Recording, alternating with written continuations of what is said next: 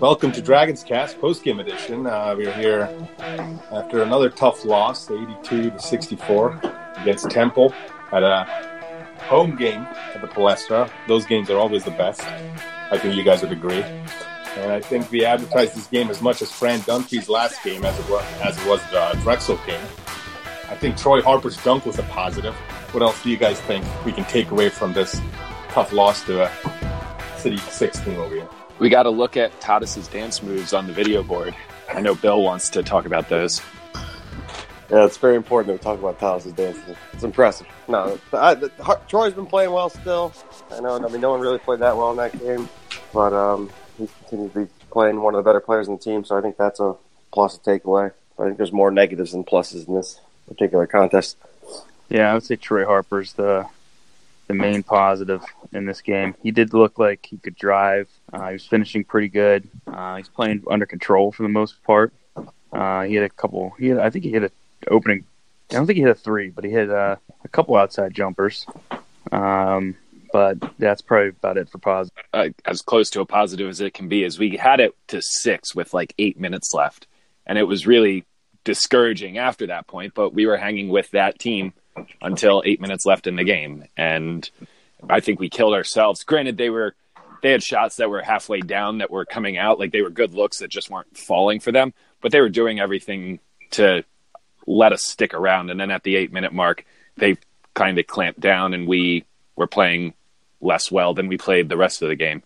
But it wasn't like UConn, where after like the first 8 minutes, we were just completely outclassed. I think when the other team, and it's happened with UConn and Temple, has like longer athletic guards, we struggle to adjust and end up making a lot of stupid mistakes. Yeah. And it ends up costing us. Yeah. On these last two games. Too many turnovers. Both teams, I think, had well over 20 points scored on turnovers alone. That's pretty much the ball game. And we don't generate points off turnovers, so that's pretty much what made these games not even close in both of them. From a box score standpoint, it's very clear that the turnover margin is what is the difference. We didn't get out-rebounded, really. We didn't shoot drastically worse than they did. But watching the game, to Bill, your point, I think I'm trying to wrap my head around why are we committing so many more turnovers. And when we're playing these bigger, more athletic, longer teams, it's a lot different than playing Loyola Maryland. When you're playing, the guards are 6'2", 6'3". These guards are 6'5" and long and faster, and we're not able to thread those needles. Cam Wynder is not able to find Butler when he's driving. The dumb turnovers are the ones that really bother me that we're still making, that aren't even on plays where we're trying to generate some offense. They're just boneheaded plays, and that you can't have at all when the team is that athletic. We're not good enough to be making that many mistakes. Like, we have to play, like, if we're going to beat one of these better teams, we'd have to almost play like a flawless game at this point. I agree with that completely. I was going to say similar thing. Everything from not turning the ball over to even, and I know I hark on it all the time, but even free throws, like, we're probably only 2 points down at the half if we hit all of our free throws in that first half. And after Alihan thought he was fouled, instead of arguing with the ref, he actually gets back on defense, and they don't hit a half-court shot. It's a two-point game and a completely different mentality going into the halftime than being down 11. Yeah, you guys mentioned the end of the game, how we were close, and then until they kind of clamped down. Similar thing at, I guess, the end of the first half. It seemed like we were going to cut it close, almost maybe we could potentially tie it up going into the half, but then they immediately, there was like, I think, a five, was it a 5 or 6 point swing, and they were up 11, and including that 3-point shot that had no business going in at the end of the first half. So I agree with everything that you guys are saying pretty much. Like, Cam Wynder, sometimes when he stumbles, he falls a few times, I feel like. And so he had a series of mistakes yesterday, but then he kind of catches himself and is back to being a lot more consistent. But he's a freshman point guard. There's only so much you can expect out of him. He's going to make those. Vinnie Kirkley back. I don't think there's any denying that. I was hoping he'd be back yesterday with the Drexel men's basketball posting that picture for game day with him on it, but he didn't. He was dressed, but didn't get any minutes. Consistency, I guess it's a young team, so you can't get too hard, too much about consistency. But some of the, other than Troy Harper, I really wish, I guess, and I know we mentioned this a little bit last time too, but Alejandro Demir You need to work the offense more through him, but at the same time, he needs to want the offense to be worked more through him. And I think there's something missing there right now. Hopefully, we find that during our CAA play, which is pretty much our, I guess, next game at this point. So I think without that, it's going to be hard for us to get the consistency we need to not have these long scoring droughts mixed with turnovers that seem to just let games get away from us. Yeah, Leon, I agree with your Alihan assessment, man. He needs to want the ball and make plays. I mean, he can do a lot of things. Like he can post up. He can take the guy off the dribble depending on who's covering him. But he doesn't seem to have that mentality to just always go at it. I feel like every time we play an opponent that has not as talented bigs, that he just goes to work. But then when we play a team like this, he kind of fades away a little bit, and he shouldn't. I think we should still try to get it to him, and still he should still be looking to generate offense. Do you think him and James Butler have too similar of a game? And I guess either not lacking that drive to demand the ball, but I don't necessarily agree that they have great back-to-the-basket style moves. Butler definitely doesn't. Alihan, we've seen it in stretches, but I don't think he has such an array of moves the way we saw with guys like Frank Gallagher. Do you think it would be at least better to have mixed with Alihan, Tim Perry Jr. in there more often than Butler at this point? I don't think those two are the same skills at all much. Butler really can't do anything with the ball. He essentially can shoot jump shots and clean up around the hoop. If he has to dribble or do anything, he's not very effective. There's multiple times where he got the ball passed to him, and he was just a little too far from the hoop to finish, so he just didn't do anything with it. And it ended up costing us an easy bucket. Alihan can drive to the hoop. He can post up a little. I really don't think he has that many moves. At least a couple that he can post guys up in there. He can face up. He can do a lot of things. I just think he's hesitant at times. Play him with either one of those big guys. I don't think it matters that much. Perry's kind of similar, where he's going to clean up around the hoop. He's going to get passes and finish in there. But both those guys need to develop some kind of move. Yeah, I agree. I strangely agree with Bill. Alihan is a more finished player. He's got a lot more skills. Butler's kind of like our scrapper, although he can shoot that mid-range J. He can shoot, which I think I think would be good for him to just kind of, when he gets it open, just shoot it. I'm not going to regurgitate. I agree with everything you're saying with Alihan. He could be so good, and I'm just not seeing it right now. Hopefully, we get to see that at some point. I do want to make one comment on the rotation of some of our other players. I think that we really saw kind of the freshmanness of Coltrane and Matei, even Perry so much against Temple. We really got outmatched when they went in the first half.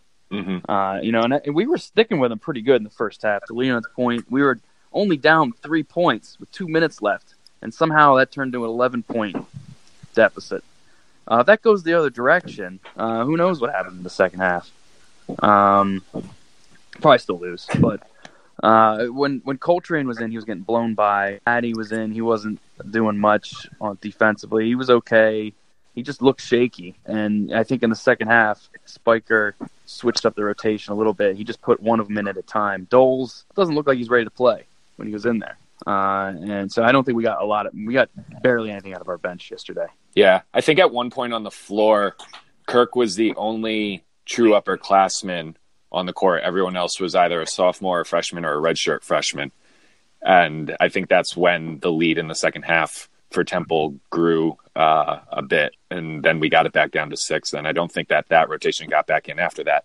But I agree. Yurich and Coltrane, and we've said it before, aren't ready to play at this level as true freshmen. The loss of Kirkley and Walton for the year, and Kirkley until whenever he comes back, really has forced them into roles that they probably weren't going to play this year. Not that it would have made that much of a difference, but I guess it goes to mention that I hate playing at the Palestra, especially home games at the Palestra. I don't care about the history, even though they did a much better job than they usually do. We got the best seats I've ever had sitting at the Palestra. We got the video board, doing the announcements, and there was a lot of good stuff going on there. But I still dislike playing at the Palestra, and it never feels like a home game. I'm without going too much into the refs. In the first half, there was a couple of weird calls, and even Spiker got a technical for it. I don't even know what he did, because the guy that called a tee on him was halfway across the The only thing I can think of is, did he slam the scores table on the ref, and like maybe he was working the ref before that and thought the ref thought he was showing him up. Like that's the only thing I could even think of. Yeah. He was definitely working the ref before, because I remember the time up before he went over to talk to that ref, and then that ref teed him up quick. But, you know, we came out of that technical playing a bunch of points out of that technical. I don't know why that is. We see that all the time. You get a technical, the other team gets 3 points, but then the team that gets the technical plays better. You see it over and over again. I don't know why, but the first half was rough. It really – I mean, we had the ball. Even if you forget about we were down 3 with 2 minutes left. We had the ball, and we were down 8, and we had the ball. For the last shot, there was 25 ball, and we didn't wait to the end, which we should have. We could have ran the clock the whole way down and just not. And say we don't score, we're only down 8. Say we score, we get a 3, we're only down 5. What happens? We miss a shot. They get the rebound. 4 seconds left. They hit a half court shot. Now we're down 11. Like that was the worst series of unlucky events we could have had. There was a series yesterday where we were kind of. It was like missed opportunities were going in and becoming even worse situations. And we can't afford missed opportunities. And when we have one player that can be like, that can put the DAC, like Trev with his 3-point shooting, but when he's not getting open or can't get the shots up, we really struggle on that consistent outside scorer. Even Cam can shoot a 3 a little bit, but I don't think we have that outside threat as much. Dole should be that guy, considering he spends most of his time around it, nowhere close to the paint, but. Yeah, we definitely had some horrors. I agree with Leon. F the Palestra, man. We just had some bad Palestra luck there yesterday to a certain degree, and we could have used some better luck. I've never had a better seat at the Palestra. That was a great Palestra seat. I don't think of that as Palestra luck as much. Yes, they had more Temple fans than they would have had if it was a game at the DAC. I don't disagree with you there. That said, even if it's at the DAC, if that game's played on that same day, it's not like we're getting 2,500 Drexel fans in the DAC for that game. Like there would still be a sizable Temple contingent, I'm sure. Yeah, but for DAC, I still feel like I'm just tired of playing home games. It just harkens back to a time when we had to go to Penn every year. Yeah, and play Dunphy's Penn team. We remember having a better team than Penn pretty much early, and when we were in students, and going down to that shitty gym and getting our asses kicked by a shittier team like 3 years in a row. And balls were terrible. The ticket lady wouldn't let us sit in our seats. It was awful. It was, then I think we started beating them later after we graduated. And Marshall, when you guys were in college, like we started, then they got real bad. But the Dunphy Penn teams used to were crap. We'd lose by 30 and then finish third. We had Robert Battle. We lost by 30. It was ridiculous. Not a lot of early fond memories at the And that's fair. That's certainly fair. I would rather focus on getting this game played early in the school year. If Temple, I think that was a Dunphy thing. I think there's a better chance of maybe Aaron McKee agreeing to maybe even a 3-1 where it's 2 games at the Leocora Center, 1 game at the Palestra, and 1 game at the DAC. I'd be fine with something like that. I don't hate the Palestra as much because I do think it's an opportunity for us to, when we play Penn, take over their building like we did when I was in school. When we play another Philly school there, it's an opportunity. It's still closer to our campus than any of theirs, and we can fit more of our fans in there. I don't mind it as much. I do think that they should agree to come to the DAC in some form of rotation, but I don't think that would have helped us yesterday. I think yesterday is a game they still would have beat us because they're more athletic and they're more experienced. Next year's with the guys we have coming in next year, those are the types of freshmen that you can put in against the Temple team and maybe not lose a lead the way we did with Yurich and Coltrane in there. Like Bickerstaff and Okros are just bigger, more athletic guys who, as a freshman, you would expect just based on that to be able to hold their own for whatever minutes they'd have to play in a game like that. We're just not there yet with the rotation that we have. And I think you mentioned earlier, Marshall, if we have Walton and Kirkley, maybe it's just complete different story. Like we're not seeing. What if we had Trill? Well, that would be a completer story. So we lost a lot of firepower that we thought we were going to have. I guess the big upside though is we did not dunk on our own basket in the game. Hey, what about that clip? That was something, right? That's one of the more boneheaded plays you could possibly have. I know.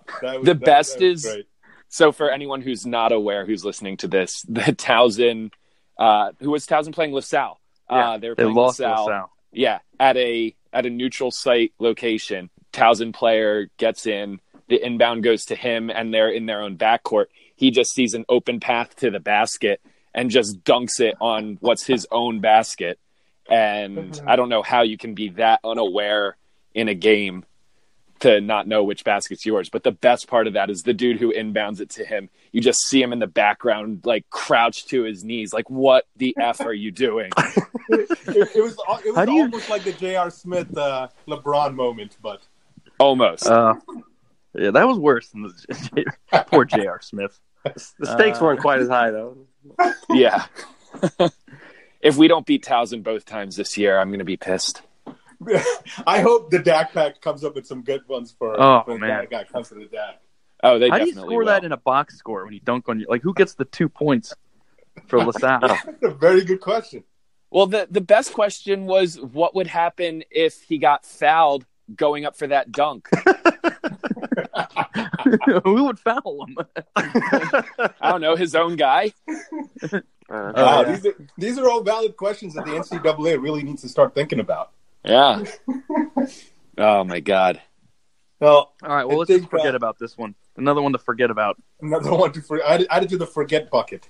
Drink a lot of eggnog and forget. I think this is going to be our last recording before Christmas. So, Merry Christmas, guys. Happy holidays. And I think we have next game is going to be against Northeastern. So, December 28th. How are you guys feeling going into that? I mean, not great. They're just getting healthy. I know they had a rough out of conference, but they were missing a lot of guys. And I don't know what to expect from us. We seem to get blown out by really good teams, then beat up on not so good teams. And I don't know. It's hard to gauge exactly where we're at. So I guess this will be a good test. I'm glad we're playing at Northeastern in the first game. While they're still not fully back to what they could be, they're not CAA champion caliber yet. Clearly, Charleston is in a class in their own in the conference based on out of conference.